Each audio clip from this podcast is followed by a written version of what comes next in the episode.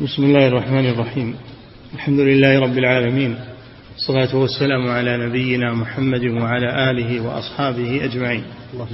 أما بعد، قال المؤلف رحمه الله تعالى: ومن ذلك ما ثبت في الصحيحين من حديث أبي هريرة رضي الله عنه قال: قال رسول الله صلى الله عليه وسلم: قال الله تعالى: ومن أظلم ممن ذهب يخلق كخلقه فليخلقوا ذرة وليخلقوا حبة أو شعيرة.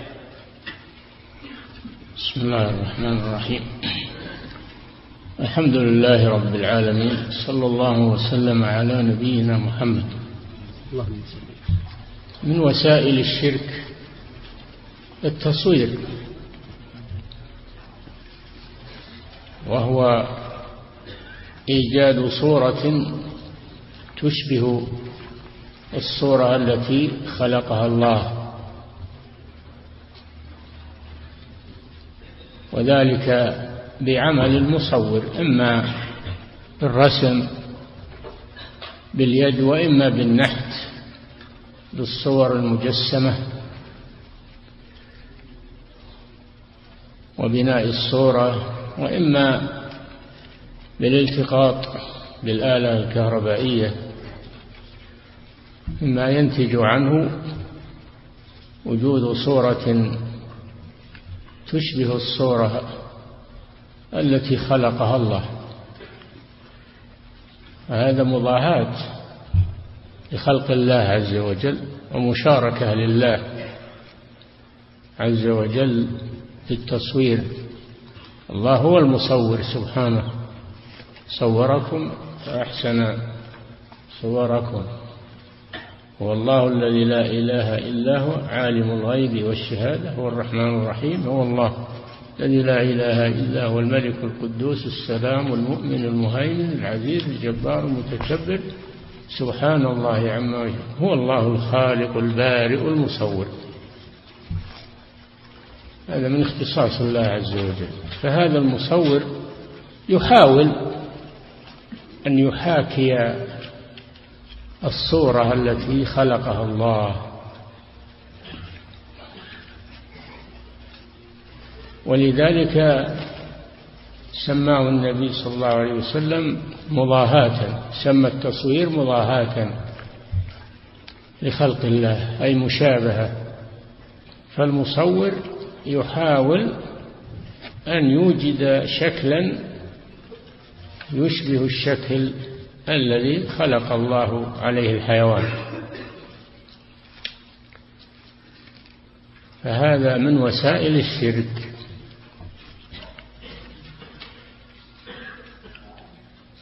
ولهذا جاء الوعيد الشديد على المصورين في الأحاديث الصحيحة المتنوع، الوعيد المتنوع. والتصوير من كبائر الذنوب لأنه مضاهاة لخلق الله، مشابهة لخلق الله، هذه مشاركة. وأيضا هو وسيلة للشرك، لأن قوم نوح ما أشركوا إلا بسبب الصور التي نصبوها للصالحين على مجالسهم، فاعتقدوا فيها أنها تنفع وتضر بتسويل من الشيطان، فعبدوها من دون الله. فأول شرك حدث في الأرض هو بسبب التصوير. لا يتهاون بهذه الجريمة،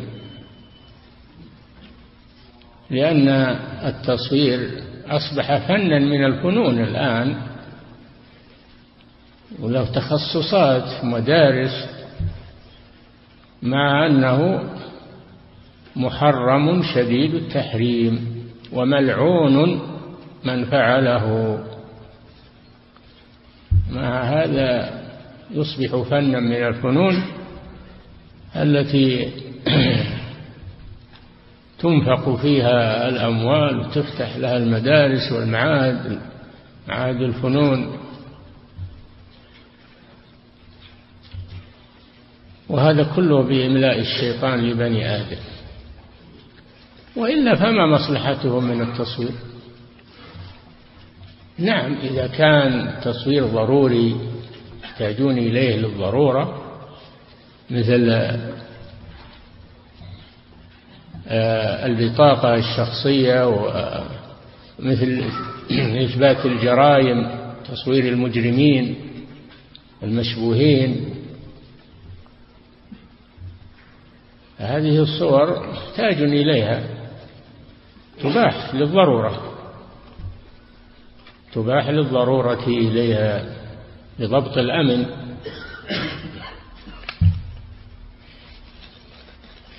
وقد حصل الآن وسيلة أحسن من التصوير وأسلم من التصوير، وهي اللي يسمونها البصمة البصمة بالأصبع. هذه لا تتشابه في الناس، كل إنسان له بصمة، أصبحت تغني عن التصوير، فلا حاجة إلى التصوير الآن. وأما أن تصور الصور من باب الصناعة والمباهات وتقتنى للذكريات وما أشبه ذلك، فهذا أمر محرم. ولا تدخل الملائكة بيتا فيه كلب ولا صورة، ملائكة الرحمة لا تدخل البيوت التي فيها صور معظمة محتفظ بها منصوبة على الجدران أو ما أشبه ذلك، فلا تدخل الملائكة في بيتا فيه كلب ولا صورة. النبي صلى الله عليه وسلم أبى أن يدخل في الغرفة التي فيها سترة فيها تصاوير، أبى أن يدخل حتى هتكت وأزيلت. وكذلك أمر صلى الله عليه وسلم بطمس الصور وإتلافها، قال صلى الله عليه وسلم كما رواه أبو الهياج الأسدي التابعي عن علي بن أبي طالب رضي الله عنه، قال علي رضي الله عنه لأبي الهياج، وكان كاتبا كان كاتبا لعلي بن أبي طالب، قال: ألا أبعثك على ما بعثني عليه رسول الله صلى الله عليه وسلم، ألا تدع صورة إلا طمستها، ولا قبرا مشرفا إلا سويته. فلا تدع صورة، هذا عام، إلا طمستها حتى يزول شكلها، إلا الصور الضرورية التي يحتفظ بها للضرورة لا بأس، وإن كان حصل الآن ما يغني عنها. فهذا من وسائل الشرك، وإذا قصد المضاهات فهو شرك شرك أكبر. نعم. ومن ذلك ما ثبت في الصحيحين من حديث أبي هريرة رضي الله عنه قال: قال رسول الله صلى الله عليه وسلم: قال الله تعالى: ومن أظلم ممن ذهب يخلق كخلقي فليخلقوا ذرة أو ليخلقوا حبة أو شعيرة. من أظلم، لا أحد أظلم من المصور، لا أحد من أظلم يعني لا أحد أظلم من المصور. وهذا دليل على شدة تحريم التصوير لأنه أعظم الظلم. تحداهم الله، تحدى الله المصورين فقال: ليخلقوا ذرة، وهي النملة الصغيرة، ليخلقوا حبة حبة من الحبوب، لأن الحبوب فيها حياة ولذلك تنبت وتنمو، فليخلقوا حبة يخلق شعيرة حبة شعير. الخالق هو الله جل وعلا، لا يقدر على الخلق إلا الله مهما حاولت في تصوير وفي الشكل وفي، فإنك لن تصل إلى أن تخلق مع الله عز وجل. الخالق هو الله، والخلق من اختصاصه سبحانه وتعالى. أفمن يخلق كمن لا يخلق أفلا تذكرون. نعم. ولهما عن عائشة رضي الله عنها أن رسول الله صلى الله عليه وسلم قال: أشد الناس عذابا يوم القيامة الذين يضاهون خلق الله. نعم. الرسول صلى الله عليه وسلم لما قدم من سفر أراد أن يدخل حجرة عائشة رأى نمرقة على الجدار فيها تصاوير فأبى أن يدخل، وغضب صلى الله عليه وسلم وقال: يا عائشة أشد الناس عذابا يوم القيامة الذين يضاهون خلق الله سبحانه وتعالى، حتى هتكت عائشة النمرقة وقطعتها جعلتها وسائد، فدخل رسول الله صلى الله عليه وسلم. نعم. ولهما عن ابن عباس رضي الله عنهما: سمعت رسول الله صلى الله عليه وسلم يقول: كل مصور في النار. كل مصور في النار، هذا عموم، سواء صور بالقلم والرسم أو صور بالنحت والبناء أو صور بالآلة الكهربائية، لأن هذا عموم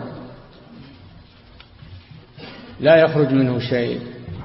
الذين يحاولون أن يقولوا إن التصوير الفوتوغرافي إنه ليس تصويرا، هذا محاولة فاشلة. هو تصوير، أنتم تقولون إنه تصوير، ما دام إنه تصوير فهو حرام. فليس العبرة بالوسيلة التي توجد بها الصورة، إنما العبرة في وجود الصورة واقتناء الصورة بأي شكل بنيت أو رسمت أو التقطت هذه الصورة. نعم. ولهما عن ابن عباس رضي الله عنهما: سمعت رسول الله صلى الله عليه وسلم يقول: كل مصور في النار يجعل له بكل صورة صورها نفسا يعذب بها في جهنم. هذا وعيد. كل مصور في النار، ما يستثنى أحد من المصورين. فأين الذين يقولون إن الآلة الفوتوغرافية ليست تصويرا؟ يخرجون هذا من عموم حديث الرسول صلى الله عليه وسلم من غير دليل مخصص. تمسك بالدليل العام حتى يأتي المخصص. ليس عندهم مخصص إلا كلامهم هم، هذا لا يخصص كلام الرسول صلى الله عليه وسلم. كل مصور في النار، هذا وعيد. النوع الثاني: يجعل له بكل صورة صورها نفسا يعذب بها في جهنم. كل صورة صورها، يصورون بالآلاف والملايين الآن، فيوم القيامة تحضر هذه الصور، ويجعل له بكل صورة نفسا يعذب بها. عدة أنفس، مئات الأنفس، آلاف الأنفس بعدد الصور، كلها يعذب بها في جهنم. من يطيق هذا؟ الوعيد شديد في هذا. والأحاديث في الصحيحين ما أحد يتكلم في أسانيده، والوعيد شديد في هذا. نعم. ولكن الناس ابتلوا الآن بالتصوير، ابتلوا به وافتتنوا به، لأن الشيطان يزينه لهم. نعم. ولهما عنه مرفوعا: من صور صورة في الدنيا كلف أن ينفخ فيها الروح وليس بنافخ. وهذا وعيد آخر. الله جل وعلا هو الذي يخلق الصور وينفخ فيها الأرواح وتحيا بإذن الله. هذا المصور الذي يحاول أن يشارك الله في خلقه يقال له يوم القيامة أحيي ما خلقت. يكلف أن ينفخ فيها الروح وليس بنافخ، لأن الروح من أمر الله جل وعلا لا يقدر عليها إلا الله، ولكنه يؤمر أمر تعجيز وتعذيب في يوم القيامة أن ينفخ في كل صورة صورها الروح. من يقدر على هذا؟ نعم. وأخرج مسلم عن أبي الهياج الأسدي قال قال لي علي رضي الله عنه ألا أبعثك على ما بعثني عليه رسول الله صلى الله عليه وسلم ألا تدع صورة إلا طمستها. ألا تدع صورة، هذا عموم صورة، أي أي صورة إلا طمستها. نعم.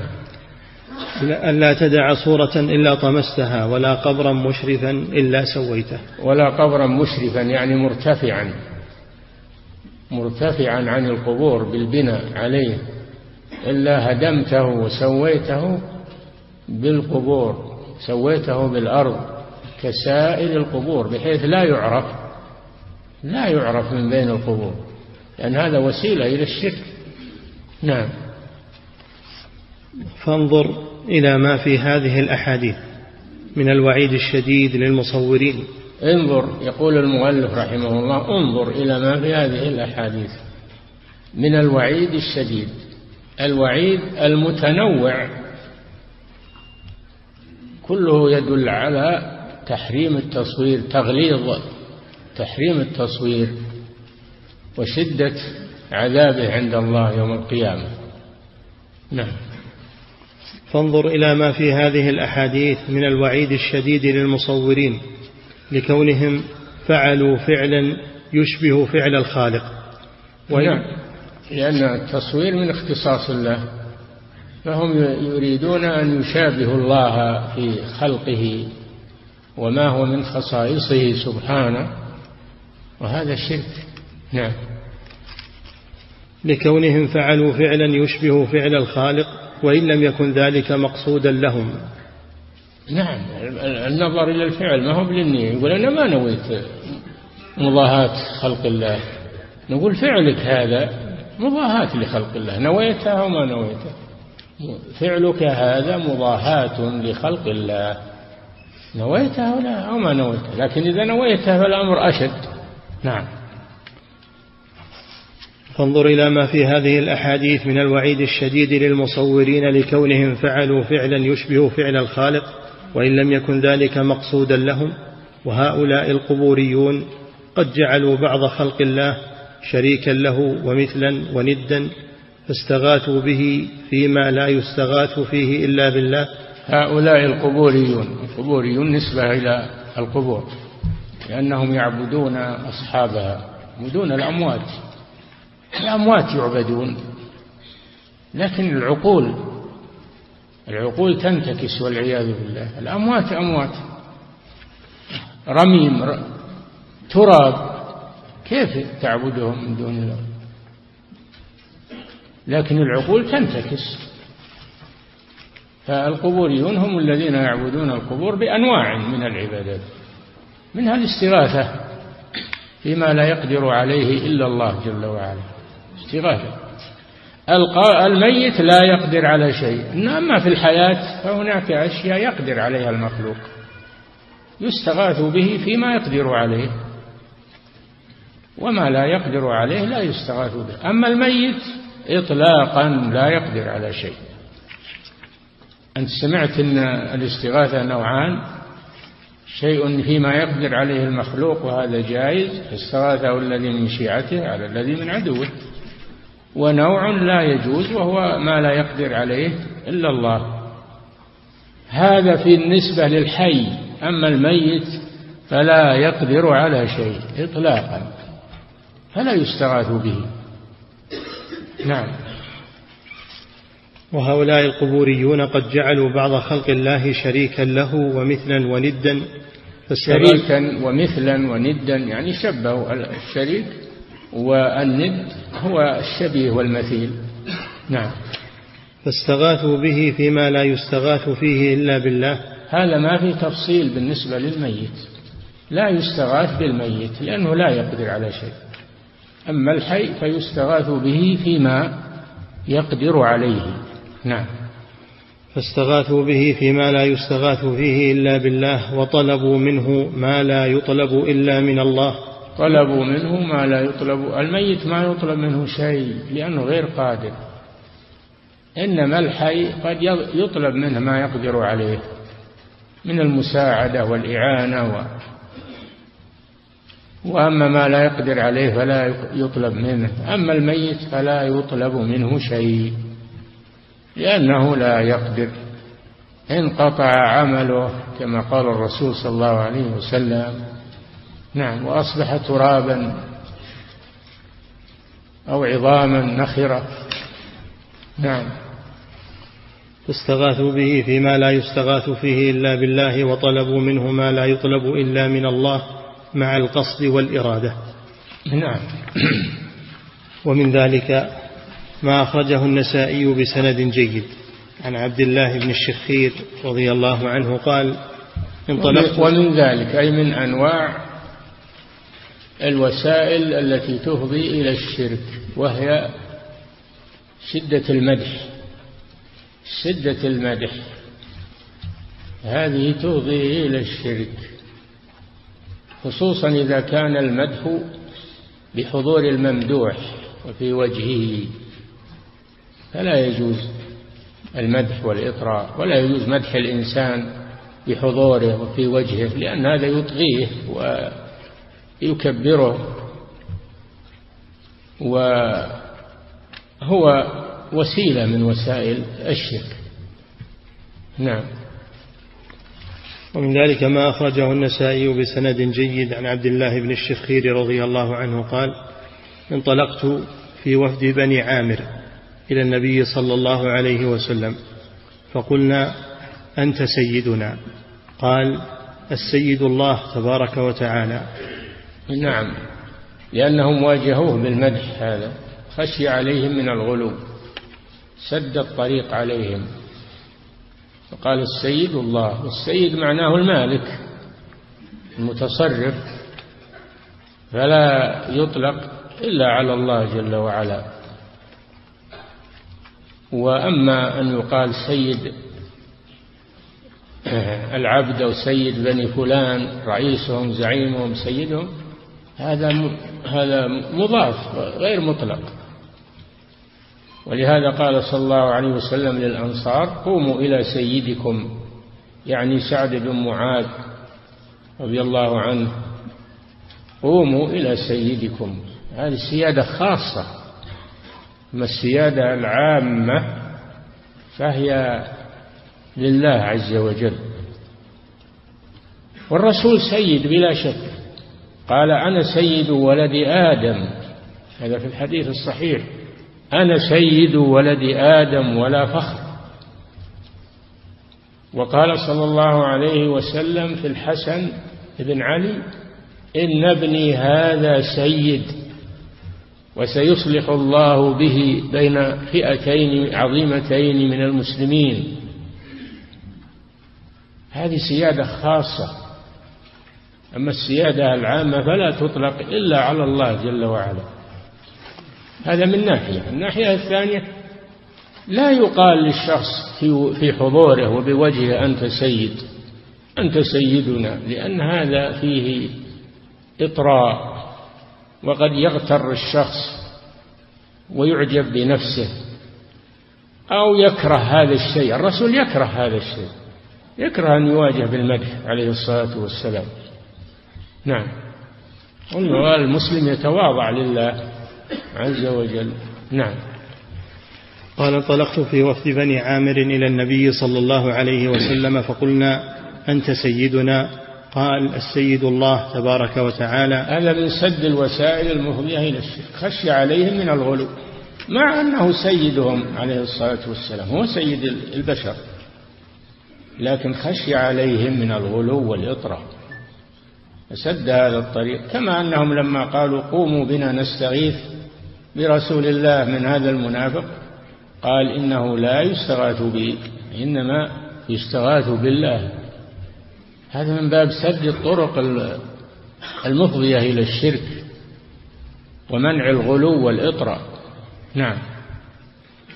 قلنا وأفضلنا وأعظمنا قولا، قال قولوا بقولكم أو بعض قولكم ولا يستجرنكم، يعني القول العادي، قولوا القول العادي الذي ليس فيه مبالغة أو بعض القول.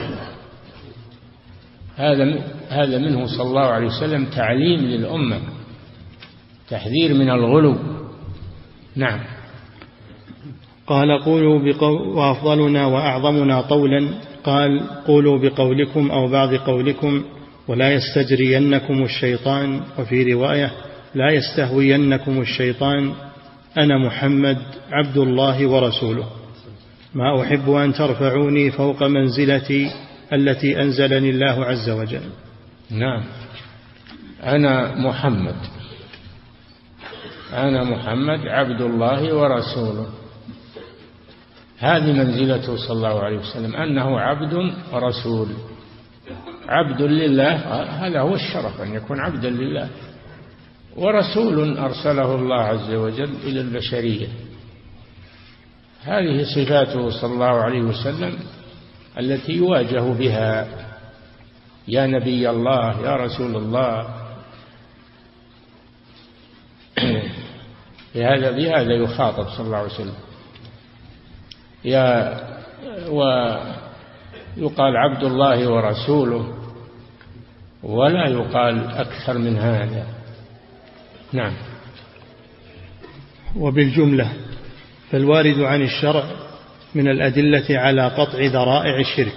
وبالجملة يعني بالجملة وفي الجملة، الفرق بينهما بالجملة يشمل كل الصور، وأما في الجملة فهذا يتناول بعض الصور. نعم.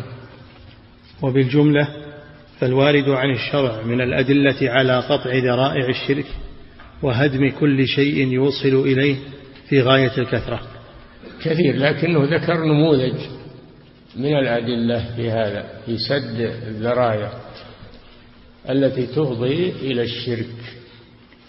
وقاعدة سد الذرائع مجمع عليها بين العلماء في التوحيد وفي غيره، في المعاملات وفي سد الذرائع المفضية إلى الربا، سد الذرائع المفضية إلى الحرام، سد الذرائع المفضية إلى الشرك. قاعدة عظيمة مسلمة، لكن جاء من المعاصرين ومن الجهال ومن المنافقين من يريد فتح الذرائع، يقول ما في سد للذرائع، ينكرون الأحاديث، ينكرون الآيات القرآنية التي فيها سد الذرائع.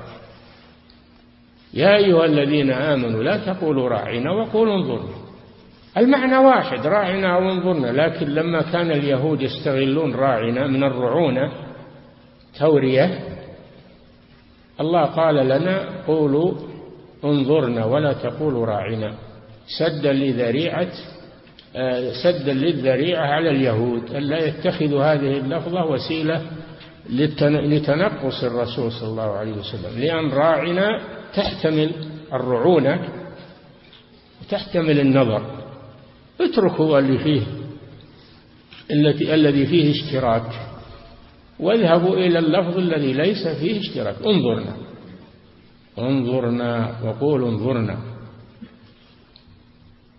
وقال تعالى ولا تسبوا الذين يدعون من دون الله، ما هو بسب الأصنام واجب واجب لكن إذا كان يفضي إلى أن عباد الأصنام يسبون الله فلا تسبوا أصنامهم، سدا للذريعة، ولا تسبوا الذين يدعون من دون الله فيسبوا الله عدوا بغير علم، هذا من باب سد الذرائع.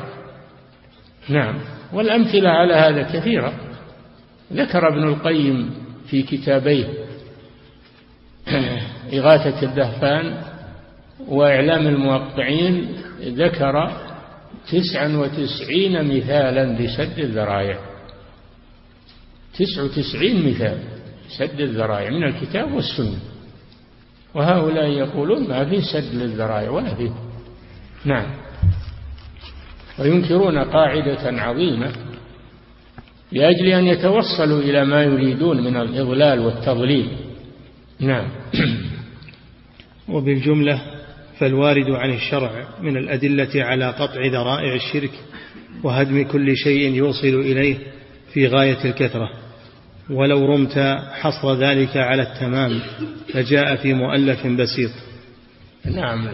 كما ذكرنا لكم ابن القيم ذكر منها تسع وتسعين مثال تشكل كتاب، لو أفردت شكلت كتابا مستقلا. نعم.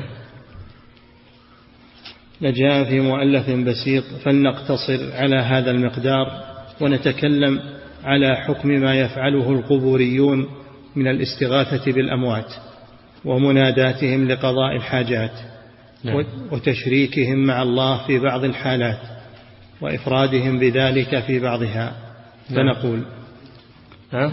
فنقول نعم. اعلم أن الله لم يبعث رسله ولم ينزل كتبه لتعريف خلقه بأنه الخالق لهم والرازق لهم ونحو ذلك، فإن هذا يقر به كل مشرك قبل بعثة الرسل. نعم. توحيد نوعان، توحيد الربوبية وهو توحيد الله بأفعاله سبحانه من الخلق والرزق والإحياء والإماتة والتقدير تدبير، هذا توحيد الربوبية، وهذا يقر به كل المخلوقين لا ينكره إلا مكابر، وإلا فكل الخلق يقرون به. وسيذكر لكم الشيخ أمثلة في القرآن تدل على أنهم يقرون به لا ينكرونه. توحيد الربوبية لا ينكرونه. والنوع الثاني توحيد الألوهية وهو إفراد الله بالعبادة، وهذا أنكره أكثر الخلق، وجاءت الرسل بالدعوة إليه، يا قوم اعبدوا الله ما لكم من إله غيره، وما أرسلنا من رسول إلا نوحي إليه أنه لا إله، أي لا معبود بحق، أنه لا إله إلا أنا فاعبدون.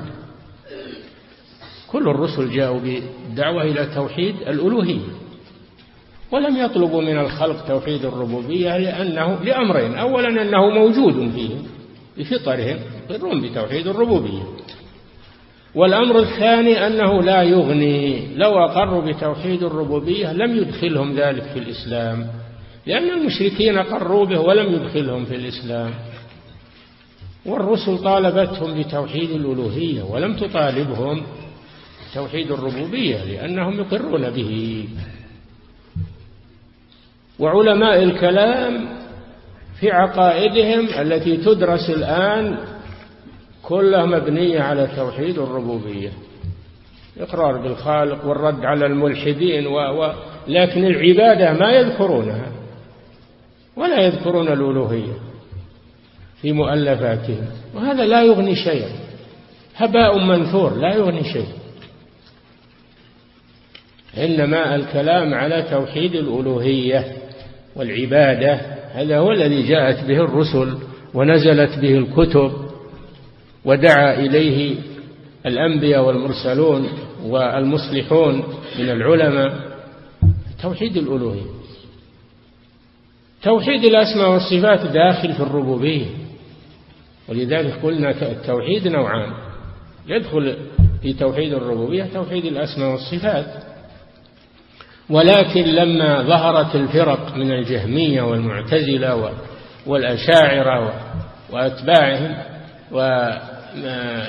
وتكلموا في الأسماء والصفات، وأولها أفردوا توحيد الأسماء والصفات وجعلوه قسما مستقلا، فقالوا التوحيد ثلاثة أنواع: توحيد الربوبية وتوحيد الألوهية وتوحيد الأسماء والصفات، لأن المعطلة تكلموا في الأسماء والصفات فأفرد من توحيد الربوبية. نعم. فإن هذا يقر به كل مشرك قبل بعثة الرسل، يعني توحيد الربوبية. نعم. ولئن سألتهم من خلقهم ليقولن الله. ولئن سألت المشركين من الذي خلقهم ليقولن الله، ما يقولون خلقتنا القبور أو الأصنام أو الأحجار والأشجار التي يعبدونها. نعم. ولئن سألتهم من خلق السماوات والأرض ليقولن خلقهن العزيز العليم، ما يقولون خلقها البدوي ولا خلقها علي بن أبي طالب أو الحسين أو عبد القادر، ما يقولون، ما يقدرون يقولون هذا، ما يقدرون. أروني ماذا خلقوا من السماوات أم لهم شرك، أروني ماذا خلقوا من الأرض أم لهم شرك في السماوات. تحدى هذا، تحداهم، يتحداهم. فهم يعبدون من لا يخلق ولا يرزق، فهذا يجب أن يعلم. نعم. قل من يرزقكم من السماء والأرض أم الرزق، هل الرزق يعني من القبور والأضرحة أو من الله؟ الحين ميت رميم تراب هو الذي يرزق؟ لا، الذي يرزقك هو الله عز وجل. والمشركون مقرون بهذا، أن الأصنام والقبور وكل مخلوق لا يرزق، إنما الرزاق هو الله جل وعلا. وإذا جاءك رزق على يد مخلوق فهو من الله، والمخلوق إنما هو سبب فقط. نعم. قل من يرزقكم من السماء والأرض أم من يملك السمع والأبصار ومن يخرج الحي يرزقكم من السماء والأرض، لا أحد إلا الله. ومن يملك السمع والأبصار، لو أراد الله أن ينزع سمعك أو بصرك من الذي يرده؟ ما يمكن أن يرده أحد. ما لرأيتم إن أخذ الله سمعكم وأبصاركم، فما يقدر على رد البصر إلا الله جل وعلا. لو جبت مهرة الأطباء يردون البصر، يحولون الأعمى إلى بصير، ما يستطيعون. لو جبتهم كلهم يردون السمع إلى أصم، ما استطاعوا. يمكن إذا كان فيه مرض في السمع، مرض ولا في البصر مرض، يعالجونه. وأما أنهم يردون المفقود، السمع المفقود والبصر المفقود، فلا يمكن أبدا. نعم. أمن يملك السمع والأبصار ومن يخرج الحي من الميت ويخرج يخرج الحي من الميت، يخرج النبات من الحب الميت، يخرج الطفل الجنين من النطفة الميتة، يخرج الفرخ من البيضة. من هو؟ هو الله سبحانه وتعالى، يخرج الحي من الميت ويخرج الميت من الحي، يخرج الكافر من المؤمن، يخرج الكافر من المؤمن، يخرج البيضة من الطائر، البيضة ميتة والطائر حي، يخرج الورق والنبات من الحبة، نعم، من الميت. نعم. ومن يخرج الحي من الميت ويخرج الميت من الحي ومن يدبر الأمر، من يدبر الأمر عموما هو الله جل وعلا، لا أحد يدبر الأمر إلا الله. نعم. فسيقولون الله، المشركون يقولون الله، كل هالأمور يقولون الله، ومع هذا يعبدون غير الله، فأقام الله الحجة عليهم. نعم. فتوحيد الربوبية إنما يذكر لإقامة الحجة، يحتج عليهم بما أقروا به على ما أنكروه. هم أقروا بتوحيد الربوبية فيحتج به عليهم على ما أنكروه من توحيد الألوهية. نعم.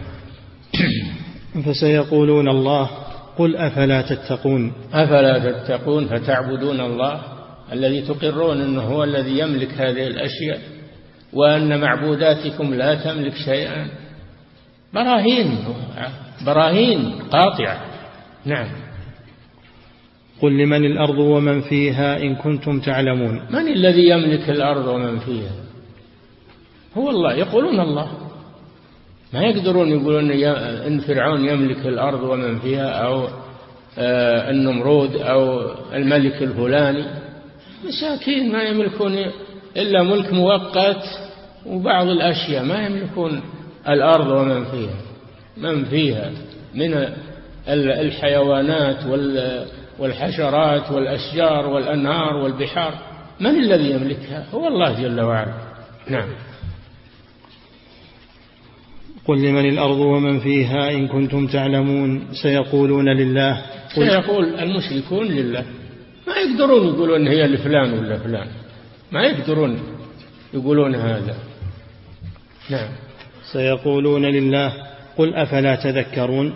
أفلا تذكرون أنه هو الذي يستحق العبادة إذا كان هو الذي يملك السماوات والأرض؟ أفلا تذكرون أنه هو الذي يستحق العبادة وأن معبوداتكم لا تملك شيئا. نعم. قل من رب السماوات السبع ورب العرش العظيم. سيقولون الله. قل أفلا تتقون. أفلا تتقون الله الذي تشركون به وهو رب السماوات السبع، السماوات السبع العظيمة، وأعظم منها العرش.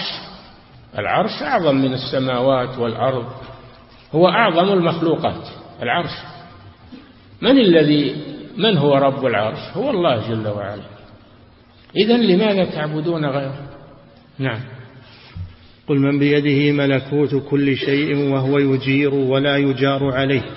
من بيده ملكوت، ملك، الملكوت هو الملك، ملكوت كل شيء، هذا هو الله جل وعلا. أما المخلوق يملك شيئا يسيرا من الدنيا، ولكن الملك المطلق لله جل وعلا.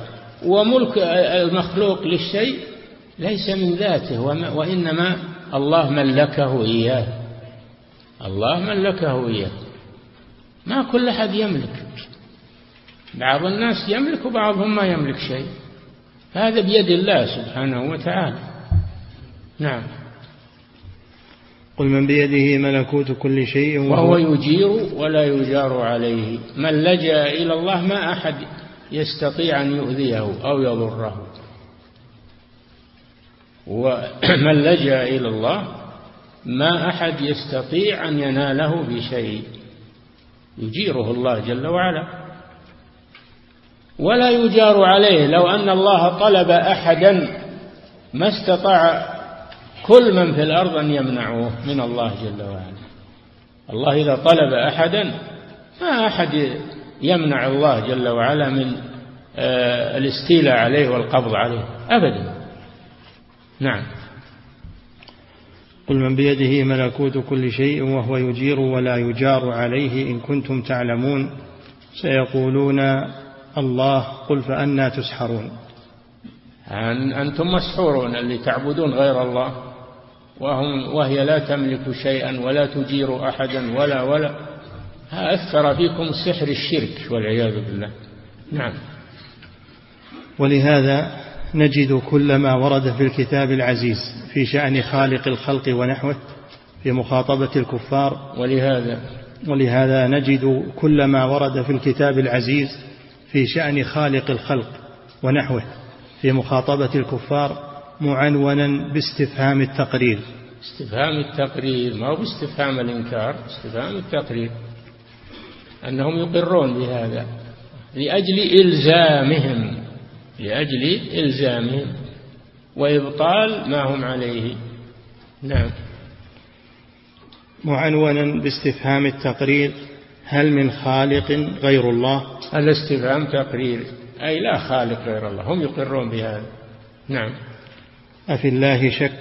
أفي الله شك؟ ما يشكون في الله، في ربوبية الله أبدا، ما يشكون في هذا. نعم. أغير الله أتخذ وليا؟ أغير الله أتخذ وليا، هذا أيضا استفهام تقرير، أي لا ولي إلا الله جل وعلا. نعم.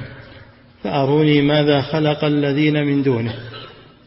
أروني ماذا، هذا تحدي. أروني ماذا خلق الذين من دونه، هؤلاء الذين تعبدون، أروني ماذا خلقوا من هذا الكون. ما يستطيعون يقولون خلقوا كذا وخلقوا كذا، هذا إلزام وإفحام لهم. نعم، هذا خلق الله، فأروني ماذا خلق الذين من دونه، تحدي من الله عز وجل. نعم، بل بعث الله رسله وأنزل كتبه لإخلاص توحيده وإفراده بالعبادة. هذا الذي أرسل الله به الرسل، تطالب الخلق بإفراد الله بالعبادة، ولا تطالبهم بالإقرار بالربوبية، لأنهم يقرون بها، ولأنهم لو أقروا بها لم يدخلوا في الإسلام حتى يعبدوا الله وحده لا شريك له. توحيد الربوبية إنما هو مدرج لتوحيد الألوهية، وإلا هو ما يكفي. نعم، بل بعث الله رسله وأنزل كتبه لإخلاص توحيده وإفراده بالعبادة. نعم، هذا هو الغاية من إرسال الرسل. نعم، يا قوم اعبدوا الله ما لكم من إله غيره. نعم، كل رسول يقول لقومه يا قوم اعبدوا الله، ما يقول يا قوم أقروا أن الله هو الرب وأنه هو الخالق وأنه، ما أحد من الرسل طالب بهذا، إنما يطالبون بالعبادة. نعم، ألا تعبدوا إلا الله. نعم، قضى ربك ألا تعبدوا إلا إياه، والرسل يقول ألا تعبدوا إلا الله إني لكم نذير مبين، كما قالها نوح عليه السلام ومن بعده من الرسل. ما قالوا أقروا لله بالربوبية، هذا موجود وهو لا يغني شيئا إذا اقتصر عليه.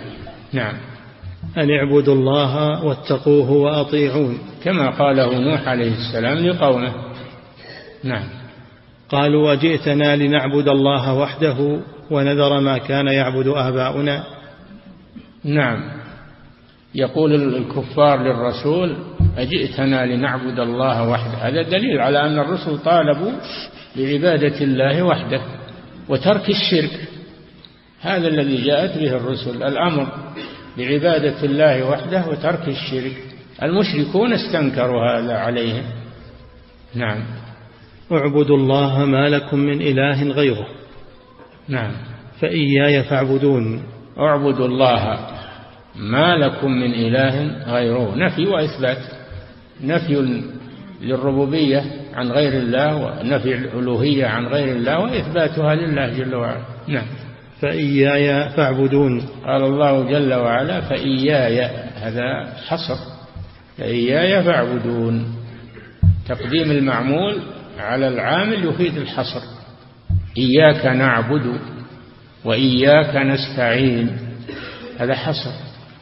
نعم، وإخلاص التوحيد لا يتم إلا بأن يكون الدعاء كله لله. يكفي نقف عند هذا. نعم،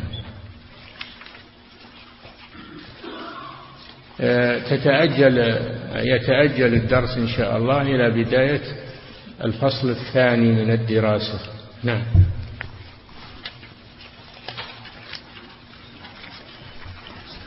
فضيلة الشيخ وفقكم الله، يقول هل يرخص للدعاة ولطلبة العلم أن يخرجوا في التلفاز للضرورة؟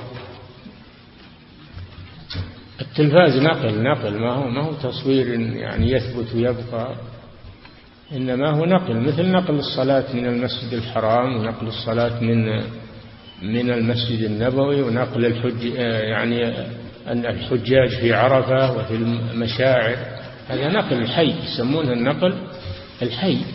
نعم، فضيلة الشيخ وفقكم الله، أسئلة أسئلة كثيرة حفظك الله تسأل عن موضوع واحد، وهي أن خروج فضيلتكم في التلفاز يحتج به الكثير بأنكم ترون جواز التصوير. أنا أجبت عن هذا قريبا، أقول هذا ما هو تصوير، هذا نقل، هذا نقل حي. نعم، فضيلة الشيخ وفقكم الله، يقول يثير كثير من الناس شبهة، وهي أن كثيرا من الدعاة في الوقت المعاصر كانوا يرون حرمة التصوير، والآن يرون الجواز بعضهم بإطلاق، بعضهم بإطلاق أنه جائز بجميع الصور يعني. أيه. يقول فما السبب في ذلك وفقكم الله؟ نقول لا حجة إلا في قول الرسول صلى الله عليه وسلم، أما من خالف الدليل فليس حجة، سواء كان من الدعاة أو من غيرهم، نطالبه بالدليل. نعم. فضيلة الشيخ وفقكم الله، يقول التصوير عن طريق الجوال هل هو داخل في التحريم؟ إذا كان التصوير يثبت ويبقى فهو داخل في الدليل بأي وسيلة، التصوير بأي وسيلة. أما إن كان الصورة تعرض وتزول هذا ما يعتبر، هذا يعتبر من النقل فقط. نعم. فضيلة الشيخ وفقكم الله، يقول بعض الناس يحتج بحديث إلا رقما في ثوب على جواز التصوير. الرقم هو النقش في الثوب، هو النقش في الثوب، بعضهم فسرها بالصورة ولكن هذا ما ما هو صحيح، المراد به النقش. نعم. فضيلة الشيخ وفقكم الله، يقول السائل والدتي تطلب مني أن أصور أولادي عن طريق الجوال وأنا أمتنع من ذلك فتغضب، فهل تغضب؟ الحمد لله، خلها تغضب ولا ترضيها بها بمعصية الله، ولا ترضي زوجك ولا حتى والديك ما ترضيهم بمعصية الله. نعم. فضيلة الشيخ وفقكم الله، يقول هل يجوز أن ندخل في بيوتنا جهاز التلفاز كي نتابع المحاضرات والندوات الدينية، وهل رؤية التصوير كالتصوير؟ نعم، هذا أجبنا عنه، قلنا هذا مجرد نقل، مجرد نقل للدرس، للخطبة، للصلاة، للفتوى، للمفتي، هذا مجرد نقل حي. نعم. فضيلة الشيخ وفقكم الله، يقول لدي صورة للحرم المكي. نعم. لدي صورة للحرم المكي وقد ظهر فيها الكعبة وحولها أناس يطوفون ووجوههم ليست ظاهرة، هل يجوز لي أن أعلقها تعظيما لبيت الله؟ ما يجوز تعليق الكعبة، ما يجوز، مش الداعي تعليق الكعبة حتى لو ما عندها أحد، ما يجوز هذا. نعم.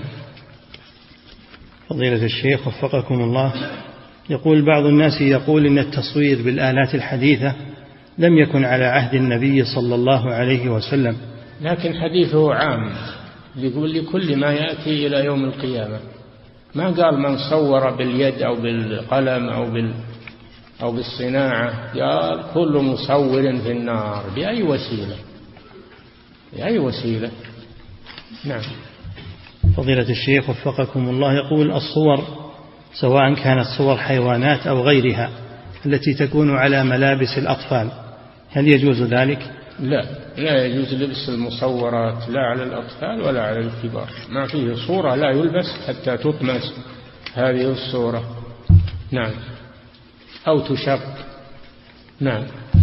فضيلة الشيخ وفقكم الله، يقول يقول كانت البطاقة الشخصية للنساء غير ملزمة، والآن صارت أمرا واجبا في الجامعات، جامعات البنات، مع استطاعة جعل البصمة، يقول كيف نقوم بإنكار هذا المنكر وفقكم الله؟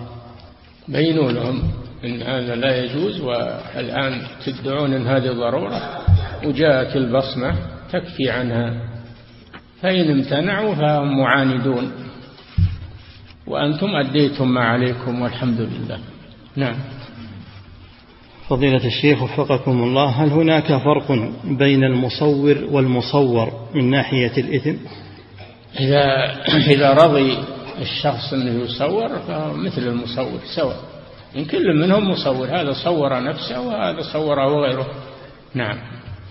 فضيلة الشيخ وفقكم الله، يقول إذا ذهبت إلى مكان وكان فيه تصوير فهل يجب علي أن أخرج من هذا المكان ولا أجلس فيه؟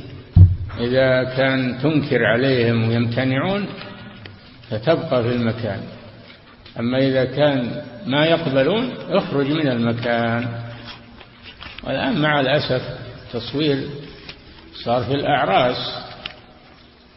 صار في الأعراس الآن، ويجون الأطفال وكل معه كاميرا ويصورون، وصار حضور حفلات الزواج فيه منكرات ما تستطيع أن تزيلها فلا تحضرها. نعم. فضيلة الشيخ، حتى النساء معهم تصوير وحتى البلاغ كله الآن. نعم. فضيلة الشيخ وفقكم الله، قول النبي صلى الله عليه وسلم إن الملائكة لا تدخل بيتا فيه صورة، هل يحمل هذا الحديث على ملائكة الرحمة أم هو عام في جميع الملائكة؟ لا، ملائكة ملائكة الحفظ التي تحفظ عليك أعمالك لا يفارقونك، أما ملائكة الرحمة هي التي لا تدخل بيتا فيه كلب ولا صورة. إذا لم تدخل ملائكة الرحمة بيتك تدخله الشياطين تدخله الشياطين والعياذ بالله. نعم، لأنه ما يجتمع ملك وشيطان في مكان واحد، إما أن يبقى الملك وإما أن يبقى الشيطان. نعم.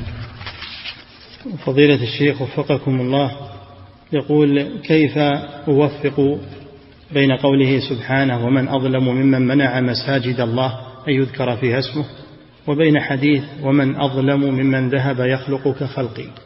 الظلم كثيرون يا أخي، منهم المصور ومنهم من منع مساجد الله ومنهم المشرك، والظلم كثيرون. نعم. فضيلة الشيخ وفقكم الله، يقول المرايا أو المراية هل تدخل في التصوير حيث تنعكس الصورة؟ لا، هذه ما تثبت تزول تزول إذا جاء الإنسان، مثل بالماء إذا ظهرت صورتك بالماء وفي المكان في الشيء الصافي المقابل الصافي هذا ما هو ثابت. نعم. فضيلة الشيخ وفقكم الله، يقول وضعت صورة في البيت وأنا لم أصورها ولكن اشتريتها، فهل يكون فعلي محرم؟ إيه نعم، بادر بتمزيقها وإتلافها تسلم من شرها. نعم. فضيلة الشيخ وفقكم الله، هل يقال للنبي صلى الله عليه وسلم الحبيب أي نقول قال الحبيب صلى الله عليه وسلم أو قال حبيبنا؟ الرسول خليل ليس حبيبا فقط، خليل الله وليس حبيب، والخلة أعظم من المحبة. نعم. فضيلة الشيخ وفقكم الله، في حديث أعظم شيء أنك تقول رسول الله نبي الله، هذا أعظم شيء، نبي الله رسول الله. نعم. فضيلة الشيخ وفقكم الله، يقول في الحديث ألا تدع صورة إلا طمستها ولا قبرا مشرفا إلا سويته، هل هذا من باب الوجوب؟ نعم، من باب الوجوب لمن عنده السلطة يقدر، أما اللي ما عنده السلطة ينهى فقط ويبين وينصح، اللي عنده سلطة يزيل الشيء بيده يزيله بيده. نعم. فضيلة الشيخ وفقكم الله، يقول بين الإمام الخطابي رحمه الله أن سبب نهي النبي صلى الله عليه وسلم عن قولهم له أنت سيدنا مع أنه صلى الله عليه وسلم سيد ولد آدم أنهم قوم حديث عهد بالإسلام وكانوا يحسبون أن السيادة بالنبوة. يشمل هذا يشمل يشمل هذا النوع ويشمل غيره، هذه كلمة عامة. نعم. المهم لا يواجه الشخص بالمدح، لا يقال أنت سيد أنت كريم أنت فعلت وأنت فعلت، هذا لا يجوز المواجهة. رأيتم المداحين فاحثوا في وجوههم التراب، هذا في الحديث. نعم. فضيلة الشيخ وفقكم الله، يقول الاحتفاظ بصورة لشخص ميت هل هذا يعد من الشرك؟ كل واحد لا، وسيلة من وسائل الشرك، وسيلة من وسائل الشرك. نعم. فضيلة الشيخ وفقكم الله، يقول هل من سد الذريعة لو علمت أنني إذا بينت لأهل بلدي وهم قبوريون متعصبون إذا بينت لهم التوحيد وإخلاص العبادة لله سيترتب على ذلك ضرر وهو سبب وهو سب أئمة التوحيد، فهل أتركهم على ما هم عليه؟ لا، بين لهم ولو سبوا أئمة التوحيد، إنما الممنوع سب الله جل وعلا، فيسب الله. أما سب المخلوقين فإثمه عليهم، أنت عليك البلاغ. نعم. فضيلة الشيخ وفقكم الله، يقول: ما المراد بتوحيد الحاكمية؟ وهل هو داخل في توحيد الربوبية؟ هذا حدثوه الآن توحيد الحاكمية، لا، هو داخل في توحيد الألوهية، لأن تحكيم الشرع عبادة لله عز وجل، تحكيم الشريعة عبادة لله، لأنها تطبيق لأوامر الله ونواهيه وأحكامه، فهي عبادة لا تخرج بنوع، هي داخلة في توحيد الألوهية. نعم. فضيلة الشيخ وفقكم الله، يقول: هل يسمى الإنسان بالسيد؟ هذا محل خلاف، هذا محل خلاف، وتركه لا شك أنه أحوط، تجنب للخلاف. نعم. فضيلة الشيخ وفقكم الله، يقول: ما الجواب عما يريده بعض أهل البدع من أن السجود للقبور وعبا من أن السجود للقبور وعبادتها من دون الله كان في الأصل من مسائل الفقه، ولكن منذ مئتي سنة جعل في كتب العقائد؟ هذا كلام فاضي، هذا اللي قاله يعلم أن هذا فاضي، ما هو بصحيح، لا يلتفت إلى هذا الكلام ده. نعم. فضيلة كلام ساقط. نعم. فضيلة الشيخ، الشرك مذكور في القرآن، ما هو بس في كتب في كتب التوحيد، مذكور في القرآن وفي السنة. نعم. فضيلة الشيخ وفقكم الله، يقول: يوجد بعض الداعيات في هذه البلاد يلقين محاضرات في مصليات النساء أو في الدور النسائية، ثم يقومن بتسجيل هذه المحاضرات وإنزالها في الأنترنت من باب أن تعم الفائدة، فهل هذا الفعل مشروع؟ إذا كانت توزع على النساء فلا مانع، توزع على النساء ما في مانع، أما أن توزع على الرجال يسمعون صوتها فهذا فيه محذور، سماع صوت المرأة فاتن. نعم. فضيلة الشيخ وفقكم الله، يقول: النظر إلى النساء في التلفاز أو في غيره، وكذلك نظر النساء إلى الدعاة، يقول: هل هذا فيه شيء؟ النظر الذي فيه شهوة محرم، أما النظر الذي للحاجة وليس فيه شهوة فلا بأس، يعني بالنسبة للمرأة تنظر إلى الرجل للحاجة لا بأس، ما هو بدون شهوة، أما الرجل فلا ينظر إلى المرأة، لا ينظر إلى المرأة السافرة، لأن هذا فيه فتنة في التلفاز وفي غيره، فيه فتنة، لا سيما وأن المرأة التي تظهر في التلفاز تكون متبرجة، ويختار أجمل ما يوجد ليفتن الناس من النساء، يختارون فتيات جميلات يقدمونهن على الشاشة وعلى التلفزيون لأجل أن الشيطان يؤزهم إلى هذا، فأنت لا تنظر إليها. نعم. فضيلة الشيخ وفقكم الله، امرأة حجت وأفتي لها في الحملة بجواز الطواف والسعي والرمي قبل الزوال في اليوم الثاني عشر، ثم رجعت إلى الرياض، فهل عليها شيء؟ في ذمة من أفتاها، في ذمة من أفتاها، أما أنا أقول هذا لا يجوز. نعم. وكذلك حفظك الله سؤال آخر: من رمى الجمار قبل الزوال فهل عليه شيء؟ مثل ما قلت لك أنا والجمهور أو الإجماع إلى من جاءوا المتعلمين العصريين، الإجماع على أنه لا يجوز الرمي قبل الزوال، إلا عند الحنفية في يوم النفور، اليوم الثاني عشر يوم النفر عند الحنفية، وأما الجمهور فجميع الأيام لا يرمى إلا بعد الزوال، لأن الرسول صلى الله عليه وسلم وأصحابه كانوا ينتظرون حتى تزول الشمس ثم يرموا. نعم. فضيلة الشيخ وفقكم الله، يقول: بعض المعالجين بالقرآن يكتبون القرآن على ورق أو على مناديل ورقية، ثم يحرقون هذا الورق أو المناديل التي قد كتب عليها القرآن ويبخرون بها المريض، فهل هذا الفعل صحيح؟ هذا ما ورد، ولا فعله السلف. إنما الذي ورد أنه يغسل الكتابة في الصحن أو في الورقة، يغسل في ماء ويشرب أو يرش على المريض. أما الإحراف لا، إذا ما ورد الإحراف تلفت، معناها تلفت وش بدي. نعم، ما لها ثرصة. نعم. فضيلة الشيخ وفقكم الله، ورد في سنن أبي داود إن الله هو الطبيب، فهل يجو هل يجوز يعني أن هو الشافي؟ هو الطبيب هو الشافي سبحانه وتعالى. نعم. وهل يجوز أن يعبد الشخص فيقال عبد الطبيب؟ ها؟ لا، ما هو من أسماء الله الطبيب، هذا خبر إخبار عن الله جل وعلا، والإخبار غير التسمية. نعم، يجوز في الإخبار غير ما يجوز في التسمية. نعم.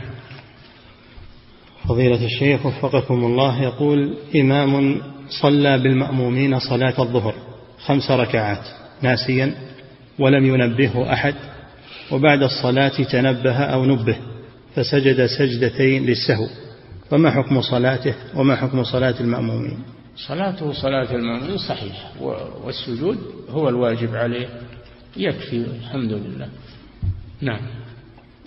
فضيلة الشيخ وفقكم الله، إذا خرجت المرأة من عدة الوفاة إذا خرجت المرأة من عدة الوفاة يقوم أولادها بوضع وليمة لها، فهل هذا مشروع؟ كان هذا من باب الفرح لخروجها، ومن أجل أيضا سعة الصدر معها، فلا بأس، ولكن لا يتخذ هذا عادة مع كل من توفي زوجها وخرجت من ال... ما يتخذ عادة، لكن إذا فعل بعض الأحيان فلا بأس. نعم. فضيلة الشيخ وفقكم الله، يقول هل يجوز أن, يباع أن تباع المساويك على درج باب المسجد الخارجي، علما أن المسجد ليس له سور محيط به؟ نعم، كيف له درج ولا له سور؟ أعيد السؤال. هل يجوز بيع المساويك على درج باب المسجد الخارجي؟ هذا له باب وله درج، معناه له سور. نعم، فإذا كان خارج الباب فلا بأس، وإذا كان داخل باب المسجد فهذا لا يجوز. نعم. فضيلة الشيخ وفقكم الله، يقول أنا مسافر، فهل يلزمني أن أصلي مع الجماعة علما بأنني أسمع الأذان؟ أنا مسافر، فهل يلزمني أن أصلي مع الجماعة المقيمين وأنا أسمع الأذان؟ نعم، إن سمع النداء فلم يأته فلا صلاة له إلا من عذر. احضر وصل مع الجماعة وأنت على خير، تحصل على أجور عظيمة، لا تحرم نفسك من هذا. نعم. فضيلة الشيخ وفقكم الله، يقول هل تجوز الصلاة في مواضع الخسف والعذاب؟ مواطن العذاب يمر بها الإنسان مرور ولا يستقر فيها، كما مر النبي صلى الله عليه وسلم بديار قوم ثمود مسرعا ومتلثما عليه الصلاة والسلام، فلا يستقر فيها ولا يجلس فيها ولا يصلى فيها. نعم. فضيلة الشيخ وفقكم الله، يقول هل يوجد الآن من يعذر بالجهل في عدم إسلامه؟ الجهل يختلف، جهل بالإسلام والعقيدة هذا لا يعذر إلا من كان منقطعا عن العالم ولا يصل إليه شيء ولا سمع شيء. أما الجهل في أمور الدين، بعض أمور الدين أو بعض الأحكام الخفية، هذا يعذر فيها حتى يبين له. الجهل ما هو على حد سواء، وليس الجهال على نوع واحد، يختلفون، فلا يعطى حكم عام في الجهل، بل يفصل. نعم. فضيلة الشيخ وفقكم الله، يقول هل من الأفضل مراعاة المأمومين في صلاة الكسوف، وذلك بعدم الإطالة عليهم؟ إقامة السنة، العمل الذي يشرع هو العمل بالسنة، والمأمومون على حسب ما تعودهم، إذا عودتهم اعتادوا، إذا بينت لهم السنة قبلوها، أما إذا ما بينت فهم يميلون إلى الراحة ما في شك، لكن إذا بينت لهم سنة الرسول في الكسوف فإنهم يقتنعون بهذا. نعم. فضيلة الشيخ وفقكم الله، يقول دائما تراودني وساوس في الرياء والعجب وأخاف أن أكون فعلا كذلك، فكيف أفرق بين كوني مراء أو أن هذه لا وساوس؟ تترك العمل الصالح تخاف من الرياء، لا تترك العمل الصالح تخاف من الرياء. بعض الناس يترك حتى الذهاب لصلاة الجماعة يقول أخاف من الرياء ويترك الواجبات، هذا من الشيطان. فلا تترك الواجبات تخاف من الرياء، أد الواجبات وأخلص لله عز وجل. وأما الأمور غير الواجبات تخفيها، تصلي في بيتك، الصدقة تخفيها خشية الرياء، هذا طيب. نعم. فضيلة الشيخ وفقكم الله، يقول من عبد الله لنيل غرض دنيوي مشروع كمن يستغفر لطلب الولد أو المال استدلالا بقوله سبحانه استغفروا ربكم إنه كان غفارا يرسل السماء عليكم مدرارا ويمددكم بأموال وبنين، هل عمله مشروع أم أن فيه شرك؟ لا، ما فيه شرك ومشروع أنه يستغفر الله لأجل نزول الغيث، ويقوم استغفروا ربكم ثم توبوا إليه يرسل السماء عليكم مدرارا ويزدكم قوة إلى قوتكم. نوح عليه السلام يقول يا يا قوم آه ويا قوم نعم فقلت استغفروا ربكم إنه كان غفارا يرسل السماء عليكم مدرارا، لا بأس بذلك، لكن لا يكون مقصورا على الدنيا فقط، يجمع بين الدنيا والآخرة. ربنا آتنا في الدنيا حسنة وفي الآخرة حسنة. نعم. فضيلة الشيخ وفقكم الله، يقول أنا صمت رمضان وعلي قضاء منه، يقول أنا صمت رمضان لكن علي قضاء لبعض الأيام منه، فبدأت بالقضاء وتلخبطت في عدد الأيام، فماذا أصنع؟ قدر قدر الأيام التي عليك واحتط، خذ بالاحتياط. نعم. فضيلة الشيخ وفقكم الله، يقول رجل صلى النافلة قبل صلاة الظهر فجاء جماعة وظنوا أنه يصلي الظهر فقدموه إماما لهم، فتقدم وقلب نيته من نفل إلى صلاة للظهر، فماذا عليه؟ لا لا، ما يجوز هذا، ما يحول النفل إلى فرض. العكس يحول الفرض إلى نفل يجوز، أما العكس لا، ما يحول النفل إلى فرض، عمله هذا غير صحيح. نعم. فضيلة الشيخ وفقكم الله، قول قوس قزح، يقول ما المراد بقزح؟ الله أعلم. نعم. فضيلة الشيخ وفقكم الله، يقول في سؤال بالأمس عن المسابقة فيما يتعلق بالأبحاث الكيميائية، يقول إذا كانت المسابقة ليس فيها رهنا ولا عوضا فهل يجوز ذلك؟ إذا كانت المسابقة ليس فيها رهنا ولا عوضا، يقول هل حكمها سواء؟ إذا إذا جعل جائزة لمن يعمل كذا هذا لا يجوز إلا فيما جاء به الحديث. أما إذا عمل عملا وأتقنه وأعطي عليه مكافأة أو تشجيع فلا بأس بذلك، هذا ما هي مسابقة. نعم. انتهى. الله تعالى أعلم، وصلى الله وسلم على نبينا محمد وعلى آله وصحبه.